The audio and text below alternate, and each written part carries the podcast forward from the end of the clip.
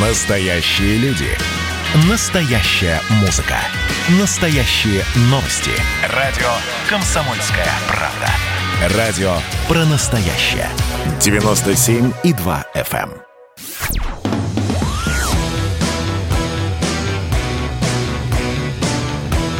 «Война и мир». Программа, которая останавливает войны и добивается мира во всем мире.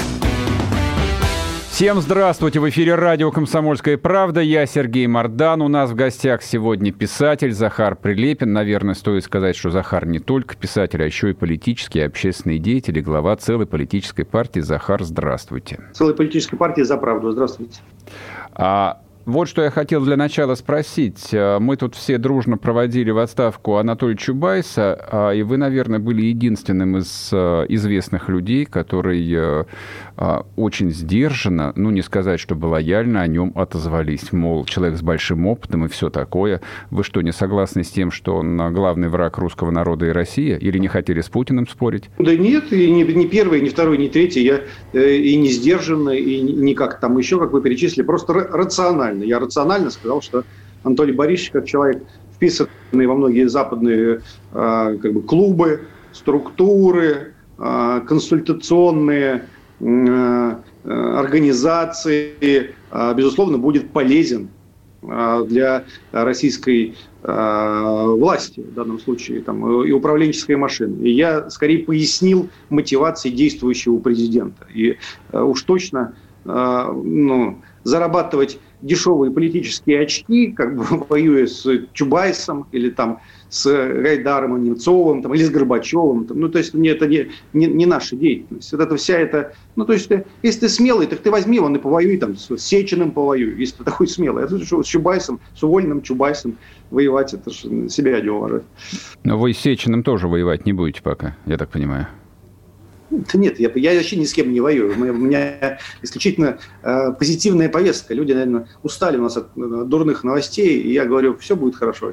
А вот давайте, кстати, про позитивную повестку поговорим. А, а, вы простите меня за высокопарность. Образ будущего у партии «За правду» какой? Вот как выглядит эта Россия будущего в ваших глазах и в глазах ваших единомышленников?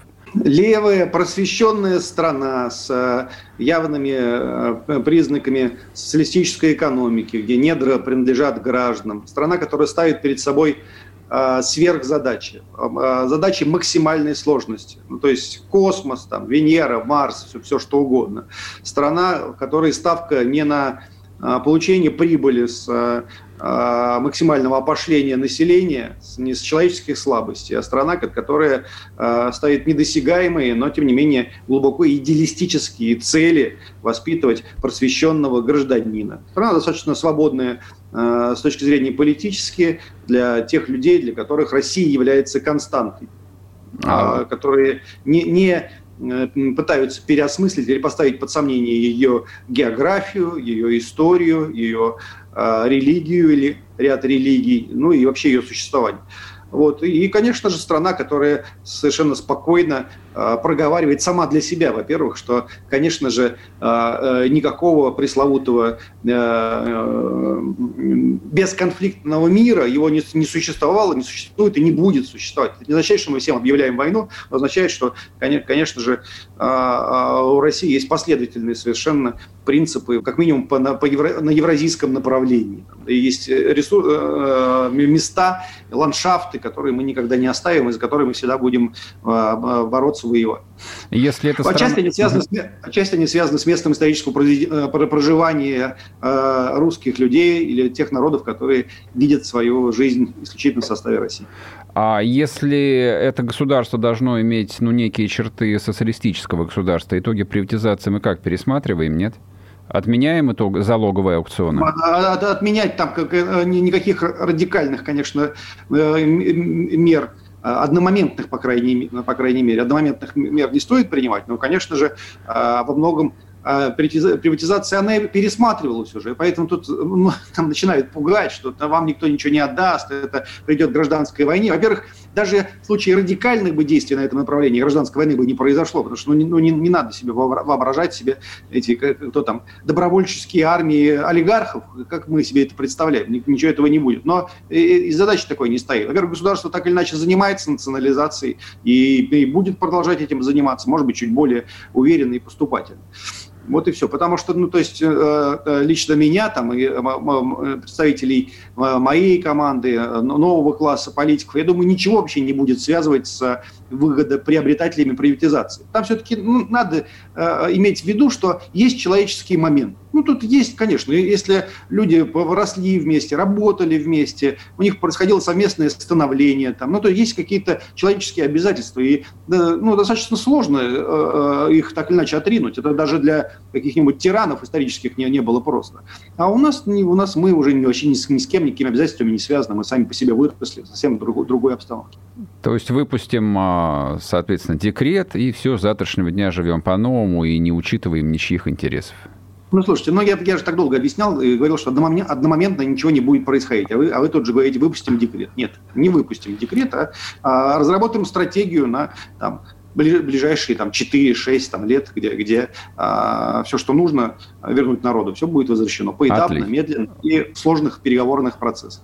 А в этой прекрасной России будущего место для Навального будет э, или нет? Или мы его отправим да, конечно, куда-нибудь туда, и Навальному, Дудю, Навальному, Дудю, Собчак, кто там еще хочет, там, э, Гарри Каспаров, пусть все. У него американский паспорт, ему, в общем, особо резонов нет возвращаться. Ну, я думаю, что и у нас, понимаете, у нас даже э, э, там в 14 пресловутом году ничего особенного еще не, и не произошло, но там ну, Владимир Владимирович Путин решил крымскую проблему, и, и то съехало сразу процентов 80, собственно, по, собственной, э, по собственному почину политических активистов э, крайне либерального толка. Я просто думаю, что в той стране, которую я нарисовал, они сами жить не захотят. А так-то мы-то не против.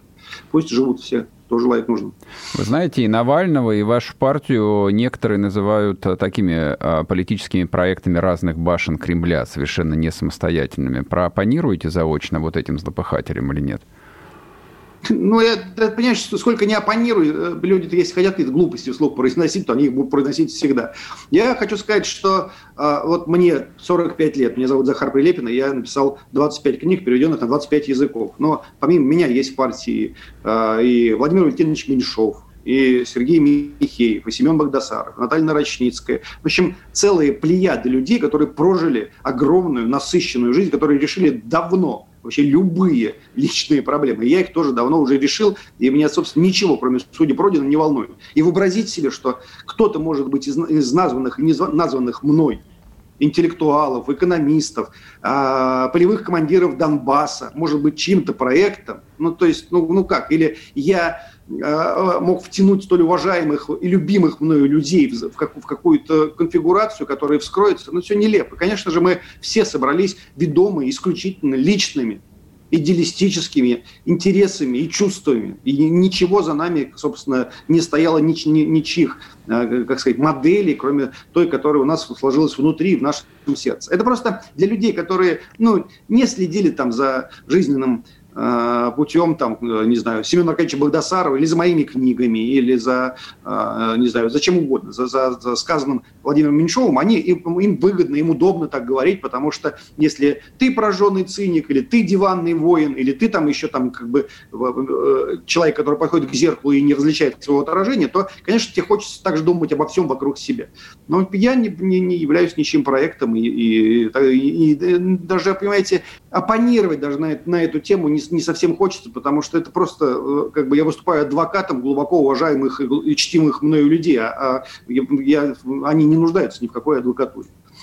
Ну, тут не скорее не оппонировать, а лишний раз э, проартикулировать, скажем так. Скажите, а в следующем году должны быть э, думские выборы. А какие формальные задачи, ну, формальные с точки зрения цифр, вы ставите перед собой, перед партией на этих выборах? Знаете, слушайте, вот если бы мы находились в безвоздушном пространстве с, и с равными возможностями, а, которые были бы предоставлены для всех партийных структур, то, конечно же, вот названная мною команда и Сергей Михеев, и Николай Стариков, и э, все иные прочие, и Кира Сазонова, и Наталья Нарочницкая, замечательные женщины, замечательные мужчины. Конечно же, если бы мы донесли сам факт своего существования до большинства россиян, а так совпало, что у нас партия появилась, и тут же начался ковид, коронавирус, самоизоляция и э, все прочие вещи. Вот, и, и мы просто даже не успели узнать, что мы есть. Они, конечно, знают, что есть там КПРФ, ЛДПР, а про нас просто не знают. Если бы у нас были бы равные возможности донесения своей позиции, это раз. А второе, конечно же, равные позиции э, в момент самой, собственно, выборной кампании – то мы могли, могли бы спокойно просчитывать э, возможный и весьма заметный весомый результат. Но дело в том, что вот минувшая выборная кампания, где мы там участвовали, в восьми, что ли, регионах, она показала, что нам никто не рад. Нам не рады политические элиты. Вот там все эти э, дурни малоумные, которые рассказывают там про проекты Кремля, они просто не знают всего того, что знаю я и о чем я говорить пока не хочу, потому что это ряд судебных разбирательств надо с этим за за заводить. Потому что никто не рад. Есть колоссальная сложившаяся политическая система, которая не нуждается вообще ни в каких вообще видоизменениях, уж тем более в такой команде и в, э, с, с такими людьми, которые ну, прямо говоря, в принципе, недоговороспособны для вот определенных вот там э, представителей элиты и э, точно не поступят своими принципами там, там, где ими поступаться нельзя. А сейчас мы уйдем на небольшой перерыв, скоро вернемся, не уходите.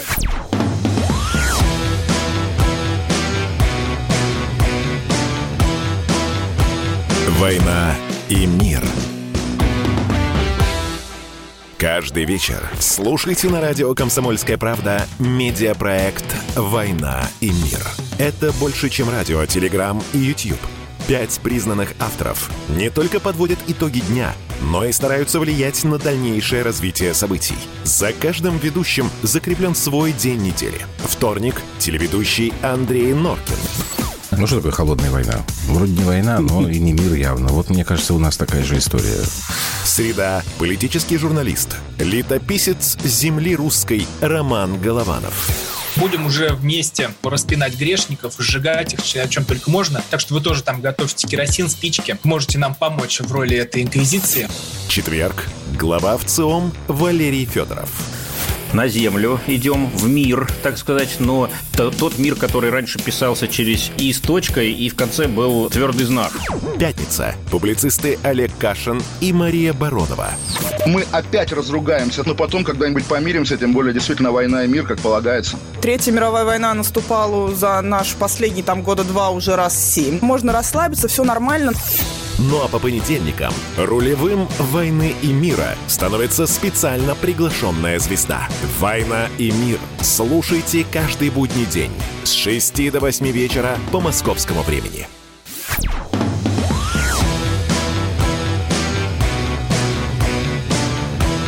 «Война и мир» – программа, которая останавливает войны и добивается мира во всем мире – и снова здравствуйте. В эфире радио «Комсомольская правда». Я Сергей Мордан. С нами в студии писатель, общественный деятель, руководитель партии «За правду» Захар Прилепин. Скажите, а вот эта вот идея с гвардией Захара Прилепина, а, ну, по крайней мере, так в масс-медиа называют это движение, это вот для чего? Для того, чтобы привлечь внимание общественности? Или вы действительно видите опасность а, вот в этой русской нефти, с которой вы оппонировали в Петербурге? Нефти? Нефти, нефть, нефть Нехта, не, Нехта, как они Нефти, а, ну да, нефть. Нехта, нефть, да. Нефть. Угу. Да не, ну э, дело, конечно, не в нефти, э, не, не, не, не в них конкретно, хотя, хотя и в них тоже. Но я думаю, что надо и э, своеобразным мышлением обладать, чтобы не заметить произошедшие за последние годы в Грузии, на Украине и в Белоруссии. Что, безусловно, люди так или иначе э, так, вульгарно-либеральных или там прозападнических или прочих оранжевых убеждений умеют создавать низовые горизонтальные гражданские структуры, которые в нужный момент консолидируются, и более того, консолидируются, и э, сегодня они э, обнимаются и громко поют песни, завтра они скачут, а послезавтра они начинают стрелять во все стороны и переходят из одного состояния в другое совершенно спокойно. И э, э, глупо отрицать, что это существует. Дело тут не в нефти, а в, а в том, что есть э, и люди, и ресурсы, и возможности э, так или иначе кого-то с кем, кем-то манипулировать, кого-то возбудить, кому-то дать бабок, э, завести какое-то количество, там, прямо говоря, боевиков, использовать в режиме там, э, одну часть молодежи через систему АУЕ, другую через там, там тех самых там каких-нибудь там э, э, поклонников, там, не знаю, э, блогера Поперечного, Поперечного, а третий еще через что-нибудь, через поклонников группы Каста. Там все эти люди, как бы, э, ведомые самыми разными побуждениями, а отчасти, может, просто э, реально разъяренных граждан оказаться, могут быть ну, введены в состояние экстаза политического и, и привести к государству к тем результатам, которые они даже сами не рассчитывали. И я человек, переживший 91 год, в России, распад своей страны, конечно же, хотел бы в низовой гражданской демократии тоже участвовать. Вот и все. Они создают свои структуры, свои отряды и не стесняются. Вот они выходят на улицу, нехто, говорит, мы выходим на улицу. Я говорю, ну мы тоже выходим на улицу. Они говорят, ах, как вам не стыдно, зачем вы выходите? Вы выходите, мы выходим, мы совершенно на, разных, на равных основаниях. Более того, милиция, она он задерживает и их, и нас. Ну, что ж такого плохого? -то? Это как раз то самое гражданское общество, которого они э, э, искали, которого они взыскивали. Вот оно, оно есть. Оно есть не только ваше, но и наше. Они-то они привыкли, что гражданское общество есть только у них. Вот у них есть в Беларуси гражданское общество? Есть. На Украине есть? Есть. А если другие выходят, то это титушки.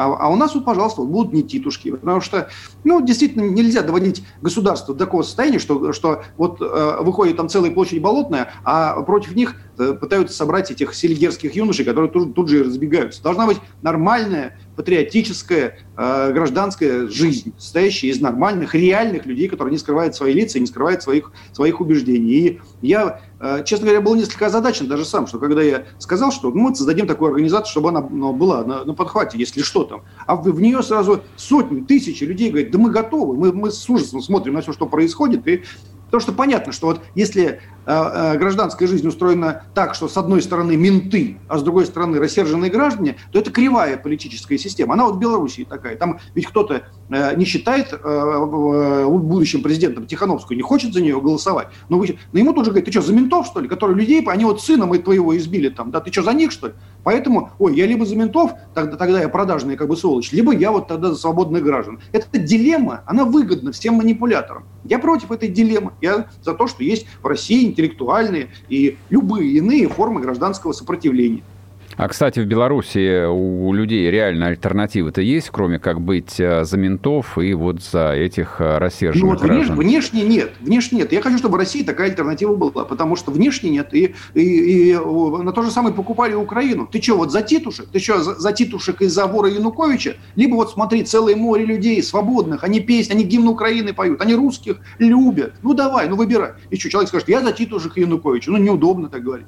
Поэтому, конечно, должна быть, ну, что называется, третья сила, должен быть, э, ну, должны быть люди, э, э, на которых возможно ориентироваться в сложную минуту. Я называю это постоянно действующим ополчением. Ну, я ребенок 91 -го года. Мне, я считаю, что постоянно действующее ополчение в России необходимо. В 91 году, кстати, никакого ополчения не было. Вышло какое-то количество людей к Белому дому, а остальные просто сидели дома и пили пиво. И, в общем, так страна верно. и развалилась. Я именно об этом говорю. И это и беда. А потом, а, а с тех пор 30 лет люди говорят, ой, развалился Советский Союз, надо было спасти, что же нас никто никуда не повел, что же мы... Не... Ну, потому что не было ни интеллектуального, ни человеческого, ни гражданского, ни какого-то либо иного ресурса. Потому что было ощущение, что все состоит из коллективного журнала «Огонек». Там, да, вот mm-hmm. как бы из Лия Хиджаковой, Николая Карловича Сванидзе и Гайдара. Там, да. Ну вот и, и все. А где остальные? -то? Остальные там типа какой-то там Проханов там написал письмо обращение к народу, и еще 15 каких-то красно-коричневых упырей его подписали. Вот так было, такое было ощущение тогда. Я же помню. А это неправильное ощущение, потому что, конечно же, было огромное количество жителей Советского Союза, которые говорили, да мы вообще не понимаем, что происходит, зачем это вообще все. Ну вот. Скажите, пожалуйста, Беларусь это русский мир? Конечно, Беларусь русский мир, Украина русский мир. А и то, что там, того... Да, то, что там происходит, э, и то, как на это реагирует э, российское государство, вас вполне устраивает или нет? Да нет, ну это никого вполне не может устраивать. Но, э, ну, понимаете, тут как себя не веди, всегда же какие-то будут, какой-то набор тех или иных претензий. То есть если, если бы мы навязчиво присутствовали в, в, на территории Беларуси, и явно бы демонстрировали свое, свое э, желание втянуть их в союзные государства, может быть, против воли какого-то количества интеллигенции, и там и переусердствовали, то сказали бы, вы что тут лезете вообще своими там имперскими там типа этими. А если мы этого не делаем, а, тут другой совершенно набор претензий, что вы просто сдали просто полякам Белоруссию, где э, в Беларуси, где 99% говорит на русском языке, живут в контексте русского мира, русской культуры, вы их продали просто вот. И там люди потом в самой Беларуси, там даже не 50, а 70% населения сказали бы, ну вы нормально русские, вы просто красавцы. Просто взяли, вы нас продали, нас коллективной там Тихановской и э, НКО, и нехте, и, и, и, и до свидания. И чё, как, как, как, какая вы родня? Вы не родня, вы кидалы. А ввели бы войска плохо, просто эти, как, как их, милитаристы и, и людоеды. Не, вообще э, э, как бы не, не, не, не, не вмешиваться. Значит, мы просто показываем, что мы импотенты во внешнеполитических деяниях. Поэтому Россия выбирает, ну вот изо всех сил выбирает такие крайне аккуратные ну, решения, ну, крайне вот такие вот ненавязчивые, такие как бы незаметные, потому что, ну, вот мы точно же повели себя не так, как вели, там, скажем, с Украиной. И то недовольны. И то, то недовольны, потому что единственная возможная реакция России – все сдать. Надо все сдать немедленно, отказаться самим, спихнуть Лукашенко, расторгнуть союзные государства, сказать «до свидания, спасибо, свободный план». Тогда скажут «о, молодцы, нормально, да, получилось». Там, да. Или есть другие взвинченные патриоты, вот ввести войска и прям до Варшавы прям просто долбануть, и все. И тоже потом как бы а, эти же люди, которые самые, самые буйные, они сами потом будут говорить, а что-то там хлеба не, до, не достает, тушенки, а что-то меня там на призывной участок вызвали, мне уже много лет, я не хочу никуда. Вот, поэтому надо очень аккуратно действовать. И, и как может власть а, так и работает. Но она только недавно начала этому учиться, честно говоря. У нас, ну, у нас другие были векторы. Слушайте, нас, с 2005 года научиться уже 10 раз можно было. Уже обезьяну можно на велосипеде научить кататься. Еле с 2008 года начали потихоньку там, там учиться, там даже не 2005. Там, ну, я не, про не, первый Майдан говорю. Ну, понятно, да. Ну, а, а, отчитывать надо от, от мюнхенской речи, от грузинской авантюры, от этого, от этого всего. Ну, то есть мы, мы, началось правление Путина с, с кавказской, кавказской всей этой истории, с э, Басаев, там, Хатаб, грузинская поддержка. Ну, а потом как бы решили, что ну, теперь нормально все, теперь миром заживем. А, а надо было тогда же уже и начинать учиться. Ну, и вот не начали. А альтернатива Лукашенко вот реально какая-то есть или нет, просто чтобы закрыть эту тему, как вы думаете? Или придется сейчас, с ним какое-то время но... пожить еще?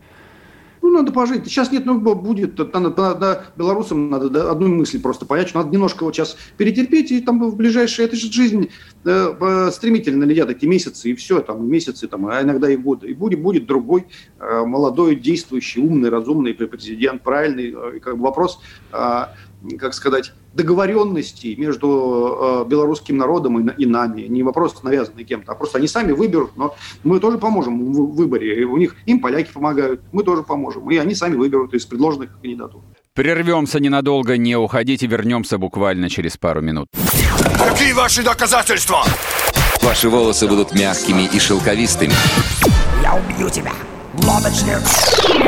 Я сделаю ему предложение, от которого он не сможет отказаться. Ну, за понимание. Я вот думаю, что сила в правде. У кого правда, тот и сильней. Прошлое не дает себя забыть. Запахами, музыкой, фотографиями. Мы помним прозвища своих одноклассников, хотя самих их не видели очень давно. Мы до сих пор в памяти бережно храним правила дворовых игр. Все эти воспоминания оживают в программе «Дежавю».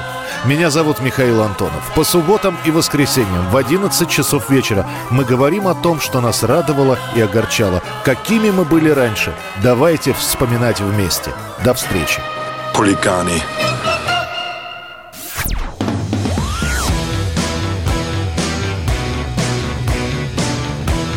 «Война и мир» – программа, которая останавливает войны и добивается мира во всем мире – и снова здравствуйте. В эфире радио «Комсомольская правда». Я Сергей Мордан. С нами в студии писатель, общественный деятель, руководитель партии «За правду» Захар Прилепин. Хабаровские протесты – это вообще важно для России или нет? Ну, важно для, для России, важно, конечно, любой гражданский протест – это здоровая реакция граждан на холодно, горячо, больно, там, голодно. Они должны реагировать. ШИЕС замечательно, Хабаровск замечательно. Другой вопрос, что когда этим протестом начинают, э, начинают пользоваться манипуляторы определенного толка, вот это уже не очень хорошо, которые вот люди вышли, а, а они им тихо подсунули как бы там не, не, негласный договор, что на самом деле они не только там за, за, вот, за вот то, что им холодно или горячо или больно, они еще вот за это, вот за это, за это, и еще вот Курильские острова надо отдать, там, ну, условно говоря, еще за какую-нибудь фигню, или Крым вернут. Вот, вот, это, вот это неправильно. И когда манипулируют гражданами, мне, мне не нравится. А так в целом, а, это знаете для чего лучше всего? Это лучше всего для властной системы, потому, чтобы она делала а, ну, верные выборы. А я не уверен, что она делает верные выводы из, из произошедшего. Потому что вывод должен быть следующий, что полностью цементировать политическую систему в России неправильно. Потому что вот это цементирование, оно может быть там, в 2000 каком-нибудь там, первом году, в 99 году, когда все набрали суверенитета, когда э, вот такой творился тремор по, по стране, что просто надо было его немножко при, примирить. А сейчас уже люди стали взрослые, э, очень идеологически очень развитые, очень свободолюбивые, очень-очень, э, э, как бы сказать, чуткие к лжи, к, к разным там государственному давлению и ко всем прочим вещам. Поэтому, конечно же, нужно давать выход живой Э, гражданской энергии, циркуляцию элит устраивает, там, политических элит в том числе, партийных элит в том числе, и э, элит э, губернаторских, мэрских. Вот это все. А, а залить опять цементом и сказать, ну, все нормально, затихарили, все хорошо. Вот это неправильно. Это та конструкция, которая вот оборачивается тем, чем обернулся она для Януковича, для Лукашенко. Вот все контролируешь, контролируешь, контролируешь, и рейтинг у тебя нормальный, нормальный, нормальный, а потом их треснуло все сразу и везде. Вот это, я надеюсь, что там есть разумные люди, которые понимают, что так не надо, так не, это вот везде кончается плохо, надо как-то вот чуть иначе. А вы думаете, что российские граждане стали более взрослые по сравнению с советскими гражданами образца 89 -го года? Конечно, да, ну да. Ну, во многом стали более взрослые. Вы да. добрый человек, Захар. Скажите... Ну, я, я, ведь, я говорю про, про людей а, ну, как бы зрелого возраста. То есть люди, которые 30 а, плюс, условно говоря, конечно же, прошли через перипетии 90-х, а, нулевых и десятых годов. И, конечно же, большинство общества, я думаю, процентов 75-80, конечно же, прекрасно дает себе отчет, где они живут, что это за страна, какие у нее есть риски. То есть люди усвоили в целом либеральную повестку, националистическую повестку, левую повестку, и так э, сложили из нее свои сегментированные представления о происходящем.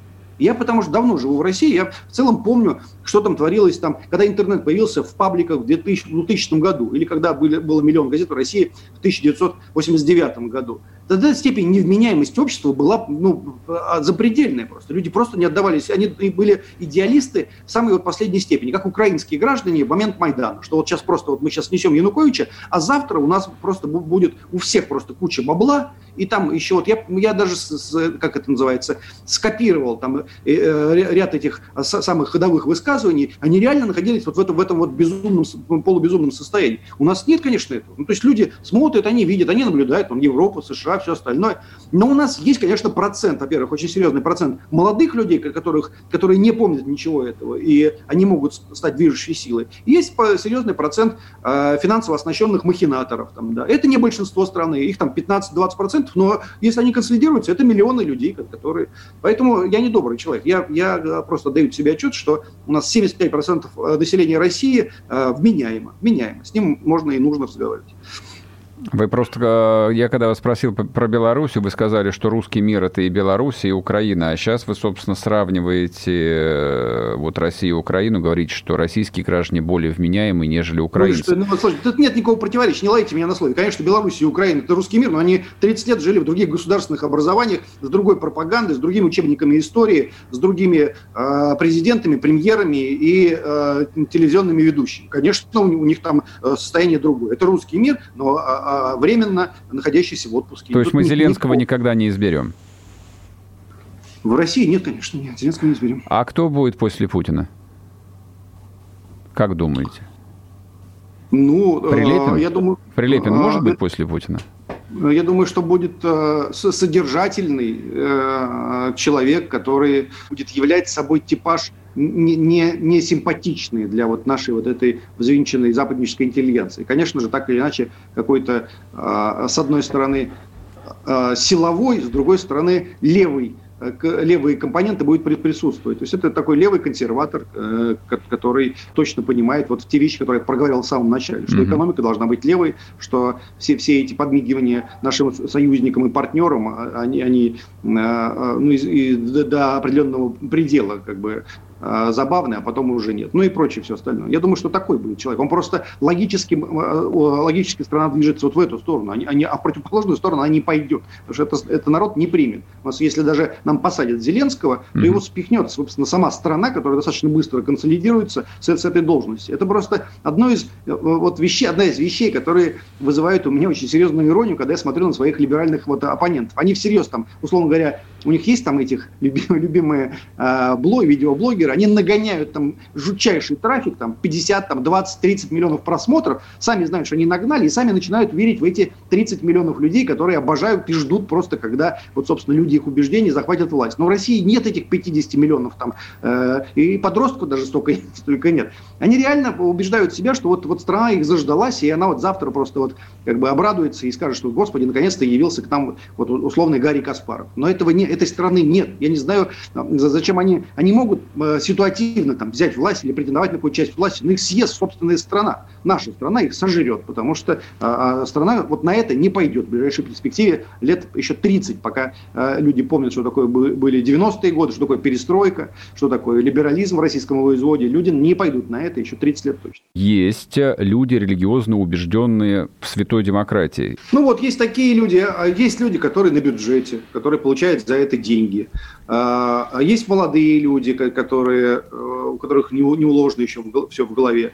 Есть люди, движимые личной обидой.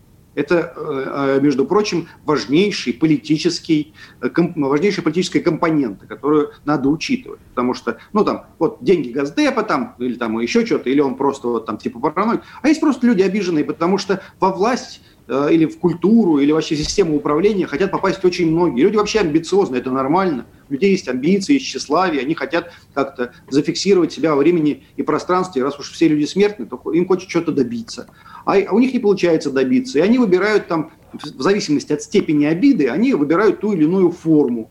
А, ну, как правило, еще люди эти глубоко нерелигиозные. Вот. И они выбирают форму мщения. Ну, вот, вот как бы а, либеральной оппозиции, почему бы и нет. Ну и так далее. То есть есть люди уважаемые, есть неуважаемые, есть заблуждающиеся, есть еще какие-то.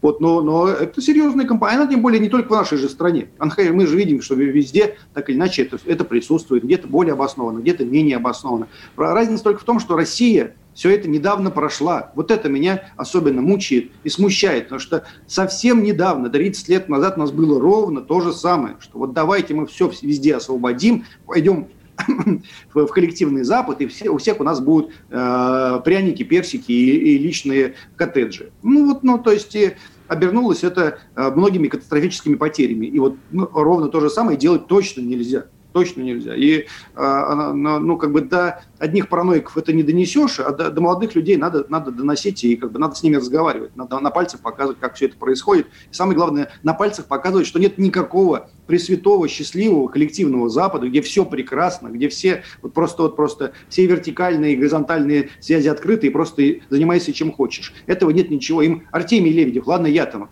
старообразный консерватор, милитарист. Артемий Лебедев, блистательный бизнесмен, который в Америке жил, в Европе жил. Он говорит, нету ничего этого, куда вы претесь вообще? Нет ни, ни одной страны, которая сравнима с Россией по вот степени циркуляции и возможностей э, внутри страны. Не, не, не, не верят. Хотя вот я во Франции сейчас был с своими друзьями, общался с французским. Они говорят, да у нас уезжает там 30% молодежи из Парижа едут, потому что никуда ты в Париже никуда не встроишь, ты никому не нужен, тут ничего не происходит. Тоже едут. Из Парижа едут. Уж не, я не говорю про э, Польшу, Эстонию, Латвию, Болгарию, Румынию и, ну и там еще 25 стран, которые я не назвал. Ну, отовсюду люди съезжают. А, ну, ну, а наших, наших-то убедили, что вон, это в России так. Им надо сказать, сколько людей осталось жить там в Латвии. Сколько там, пусть они узнают, сколько там людей сейчас живет. Сколько молодых людей там осталось. Куда они все уехали. А что они уехали? Там же демократия. Они, у них там НАТО, полная свобода, ЛГБТ. Все есть. А что они уехали тогда? Такая хорошая страна. Непонятно. Прервемся ненадолго, не уходите, вернемся буквально через пару минут. Это было начало Это действительно история, которая будоражит. Так вся страна обалдела.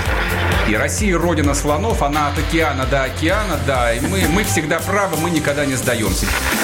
И самое главное, что же будет дальше? Комсомольская правда. Это радио.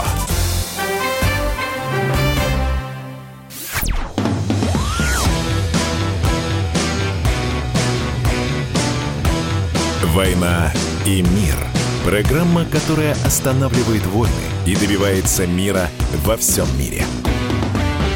И снова здравствуйте. В эфире радио «Комсомольская правда». Я Сергей Мордан. С нами в студии Захар Прилепин, писатель, руководитель партии «За правду». Те, кому 30 или 30 с небольшим, они вот, ну, в вашем движении, в вашей партии есть, кто может с молодыми на одном языке разговаривать?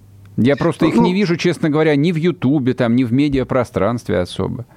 Слушайте, де- дело в том, что, конечно же, на, на этих людей э, настройки у Ютуба, у Твиттера и у всех прочих Фейсбуков у, э, не, не настроены эти настройки. Они этих людей никогда не будут выставлять там в рекомендуемые. Там, если ты заводишь, заводит ребенок Твиттер, то он тут же ему подсунет Алексея Навального, а меня не подсунет никогда. И поэтому, конечно же, мы и у нас сила сопротивления колоссальная. Но я просто как, ну нет этих людей. У нас вот есть в экспертном сове- совете Никита Данюк. Ему там лето, не знаю, 25, может быть, там, а может, и, может, и меньше, блистательный, молодой человек, блистательно образованный. Есть а, там в, в- Донецке, я проводил целый рэп-фестиваль, и приезжали ко мне и блистательные а, рэперы, и Рэм Дига, и Ричи, и рэпер, и публицист, который у вас тоже на комсомолке бывал там, и, ну и а, многие прочие имена, я не, все не буду перечислять. Но дело в том, что а, у нас ситуация в России, она по сути, она зеркальная, как, скажем, ну, в американском истеблишменте. Когда там выбрали Трампа, и там 99% как бы коллективного Голливуда и коллективного там рэпа сказали, о, это просто мерзотно, это отвратительно, он против там ЛГБТ, он консерватор, он там то все как бы.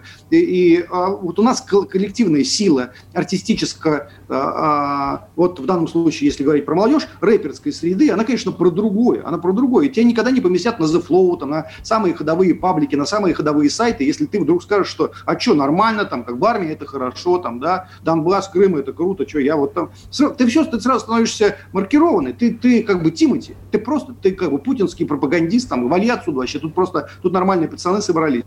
Вот, вот вся система, она- эти люди есть, но им, они молодые, они молодые, им, им кажется, что, а вот я сейчас скажу, там, типа, менты, там, ФСБ, там, КГБ, там, Крым не наш, и все, и те говорят, о, ты крутой, там, ты в оппозиции, ты как бы, ты сна... И все, они на это покупаются, вот и все, и вы их не, не видите, потому что вам их не показывают, вам их не показывают, а, хотя там есть, есть, конечно, люди такие, перпендикулярные, как минимум, там, какой-нибудь там гнойный, там, есть ка- как- какие-то блогеры, там, которые просоветских э, взглядов, там, ну, есть, ну, есть ребята, которые в единичном, в единичном количестве, в единичном качестве, потому что против течения, конечно, идти всегда сложнее. И- И это вот, вот скажем, тот упомянутый мной Рич, он из раза в раз объясняет, что вы все думаете, что вы, типа, как бы, если вы сняли очередной клип про ментов, там, которые бьют людей, если вы думаете, что вы из-за этого вы оппозиционеры, вы нифига не оппозиционеры, вы из-за, вы из-за этого в тренде просто находитесь. Вы просто в тренде, как советские рокеры в 90-м году или в 93-м, когда, о, там, проклятый совок, уже все, его снесли, уже совка нет никакого, уже, уже в тренде было бы тогда э, э, э, вот это все проклинать, а в антитренде сказать, что не надо войска вводить из Афгана. Афган нам пригодится еще. Сейчас туда Америка зайдет.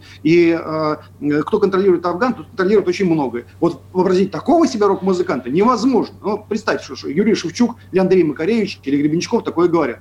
Вот это как раз признак взрослого человека, который мыслит парадоксально, которому плевать вообще глубоко на то, что о нем подумают. А во- вот это вот антигосударственническое, оно всегда, кон- конечно же, оно всегда поле э, действий молодых энергий. Но тут надо бережно, аккуратно с, с детьми разговаривать, все им объяснять. Вот. Это сложная работа, она, она непростая. Слушайте, а скажите вот по поводу Донбасса, ну, большой кусок вашей жизни а, с этим местом связан. А как вы думаете, там а, будет снова война, как а, вот пророчат некоторые? Особенно после войны в Нагорном Карабахе. Тут многие же грезят. Да нет, нет, но это грезят до- эти фрики украинские, ко- которые этим грезят из раза в раз, и, и там есть количество, там процентов 7 или 12 вот этих параноиков, которые искренне уверены, что вот сейчас вот просто вот они сейчас попрут и прямо и даже не остановятся даже на Кубани, а просто так вот пролетят а, до, до Урала. Вот, но и, и- и они, им нравится все это, они себя так вот сублимируют свою энергию. Нет, конечно, не- не- вот в, го- в горячую фазу в 14, 15, 16 годов не- нет, не, не, не перейдет. Ну, там по объективным причинам. Сейчас. Но в тот момент, когда действующий президент э, по объективным причинам как бы оставит свое кресло, конечно же, эта проблема может реанимироваться на любом новом политическом повороте. И если мы не признаем Донбасс, не введем его в состав России, не выдадим 2 миллиона паспортов, а, а, всем жителям Донбасса, конечно же, нам придется там воевать. Это вот безусловно. Нам придется воевать на Донбассе. И не только на Донбассе, еще и в Приднестровье, и в Абхазии, и, и в Осетии. Поэтому это надо всегда помнить. Потому что люди, ну, вроде все нормально. Нормально же сейчас. Ну, там Мюнхен там какой-то длится, там что-то там, ну, типа с Абхазией нормально порешали, Приднестровье, там миротворцы. Но это все до раза все. Просто, просто приходит очередной ястреб, там, которого накачивают очередные как бы, параноики там, или э, реальные игроки из США, из Турции или еще откуда-то. И все, и он, он пошел в атаку. Сейчас этого не будет, а потом будет неизбежно. А нам придется воевать опять в формате северного ветра или вооруженным силам Российской Федерации? Ну, сейчас в форма, формате северного ветра. Я боюсь просто, что, в следующий раз придется, э, э, ну, конечно, вводить войска официально, потому что такую, такую игру больше играть ты не будешь никак. Вводить войска официально, либо сдавать. Вот такой будет, сразу будет вариант. А он страшный, он ужасный. Она же даже нынешнюю действующую политическую систему с огромными запасами э, валюты и, и, и золота, даже ее это по понятным причинам, конечно, напрягает. А при, э, если у нас, вообразите, у нас финансовый кризис колоссальный, у нас там недород, недоед и бунтует не Хабаровск уже, а целый там весь Дальний Восток там целиком с Сахалином. Вот, и, и э, что тогда? И скажут, а у нас, не, давай сдадим просто все. Сдадим поскорее, потому что не справились. Поэтому надо сейчас решать. Надо, надо, когда хорошо, тогда и решать, а не дожидаться, когда плохо. Но в России это как бы не действует. Россия говорит, ну что, было все хорошо, ну нормально же все было, этих ну, санкций все попривыкли, ну куда вы еще? Ну вот, вот только так и можно. Вот никто не хочет непопулярных решений, да. Скажите, пожалуйста, ну я понимаю, что опять журналистский вопрос, но а, вот смотрим, как действует Турция а, в том, а, на тех территориях, которые она называет а, тюркским миром. А, то есть с Россией нет ничего даже близкого. Если опять-таки брать тот же Донбасс, то есть 2 миллиона жителей Донбасса не получили пока что все до единого российские паспорта. Вот то, что пишут мне, допустим, а, в эфирах, то есть вот как издевались над людьми, так и издеваются. То есть это мучение, вот как было, так и остается мучением. То есть что с этим-то сделать надо? То есть кого нужно отправить на Колыму? Надо кого-то отправлять на Колыму. Ну, то есть прям... Э, ну, вот здесь, в Москве, в миграционной службе, наверное, нужно кого-то на Колыму-то отправить. Не в, Москве, в Донецке же искать. Ну, вот сейчас последний случай, слава богу, э, поддержала ваша комсомольская правда. А, вот историю мы эту запустили. У нас есть в составе партии наш замечательный товарищ Сергей Завдовеев, позывной француз, легендарный командир. У нас их осталось-то всего там 5 там, человек от силы, может 10, там, да, но, в общем, Безлер, Абхаз, француз, вот который с самого начала русской весны, три ранения, весь э, в медалях, в орденах, и ему отказ, отказала ростовская миграционная служба, паспорт ему не дала. Вот, и, и причем по телефону ему там одна, один клерк э, женского полоса сказал, что нечего было восставать против Украины, тогда бы все у вас было бы хорошо. Но это, это же вот ошалеть, эти, эти люди у нас работают. И я, на самом деле, я сам переходил даже не десятки, а сотни раз э, границу э, в ДНР и в ЛНР переходил. И я вам даже не буду рассказывать, как, как там периодически таможники или э, российские полицейские или российские таможники реагировали. Они про просто воспринимали как врага просто меня там или там Женю подобного, еще каких-то там военкоров или э, бойцов или офицеров. Ну, тупо, ну просто это вообще выходило за э, рамки рассудка. Ну то есть это, а э, э, ну, у нас нету как бы общественного договора, что я сейчас взял бы, позвонил, сказал, так мне сейчас вот этот парень или вот этот вот офицер или вот этот вот таможник сказал следующее, как бы вот я хочу, чтобы вышибли отсюда просто завтра же. Нет, у нас так нельзя, потому что у нас демократическая страна. Но тем не менее государство должно при, принять принять какие-то внутри себя решения. Потому что если она что-то внутри себя оно приняло решение, что мы про Крым больше не шутим, мы про Крым, мы, мы даже не обсуждаем, чей он там, да, мы, мы не шутим про Чечню, мы особенно там как бы не это, не раскачиваем тему, что, может быть, а Чечня все-таки, может быть, независимой будет. Но если тут начнет это качать, он ну, быстро докачается. И здесь тоже можно принять решение, и все быстро, там, в течение какого-то времени, очень быстро поймут, что, а, Все, решили, а я не знал, не знал, не знал. А, решили, да, да, решили. Вот давай вот пока посиди пока вот месяц на Магадане, потом приедешь, расскажешь, как там было. Вот только так, потому что иначе они, они так и будут. У нас есть, у нас в целом колоссальная инерция страны, как бы э, элиты, э, э которая родилась и взрастила себя, и воспиталась в 90-е годы. Она абсолютно, она элита постсоветского пространства, для которой весь этот Донбасс, зачем все это надо, все нормально, мы только начали ездить там в Турцию, в Ницце я начал строить там домик, зачем все это чертям нужно? У нас таких людей огромное количество. Что они, думаете, перевоспитали, что ли, разом? У нас другой элиты еще нет, у нас та элита есть, а этой новой еще нет. А эту старую элиту ее ждет новый 37-й год или нет? В конечном, да нет, в конечном они, ну, счете. Или они должны а, вымереть просто?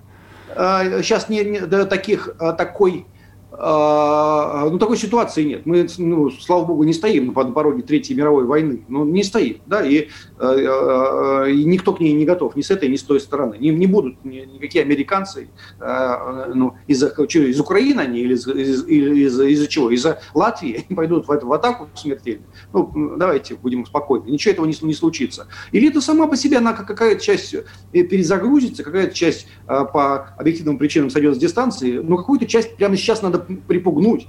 Э, и а, а как, чем, что... чем припугнуть? Сроками огромными, там, лишением собственности? Так, слушай, ну мы еще раз проговорили, по Чечне и по Крыму все все поняли, вот и тут надо, точно, так, у власти, видимо, есть этот сигнал, они как дельфины могут этот сигнал подавать. Я, мы этот э, с вами, Сергей, ультразвук не улавливаем, а эти они улавливают, они быстро уловят, что теперь правила другие. Захар, спасибо большое. Для слушателей напоминаю, с нами в студии был большой русский писатель, большой русский общественный деятель и руководитель партии «За правду» Захар Прилепин. Спасибо, хорошего дня, до встречи.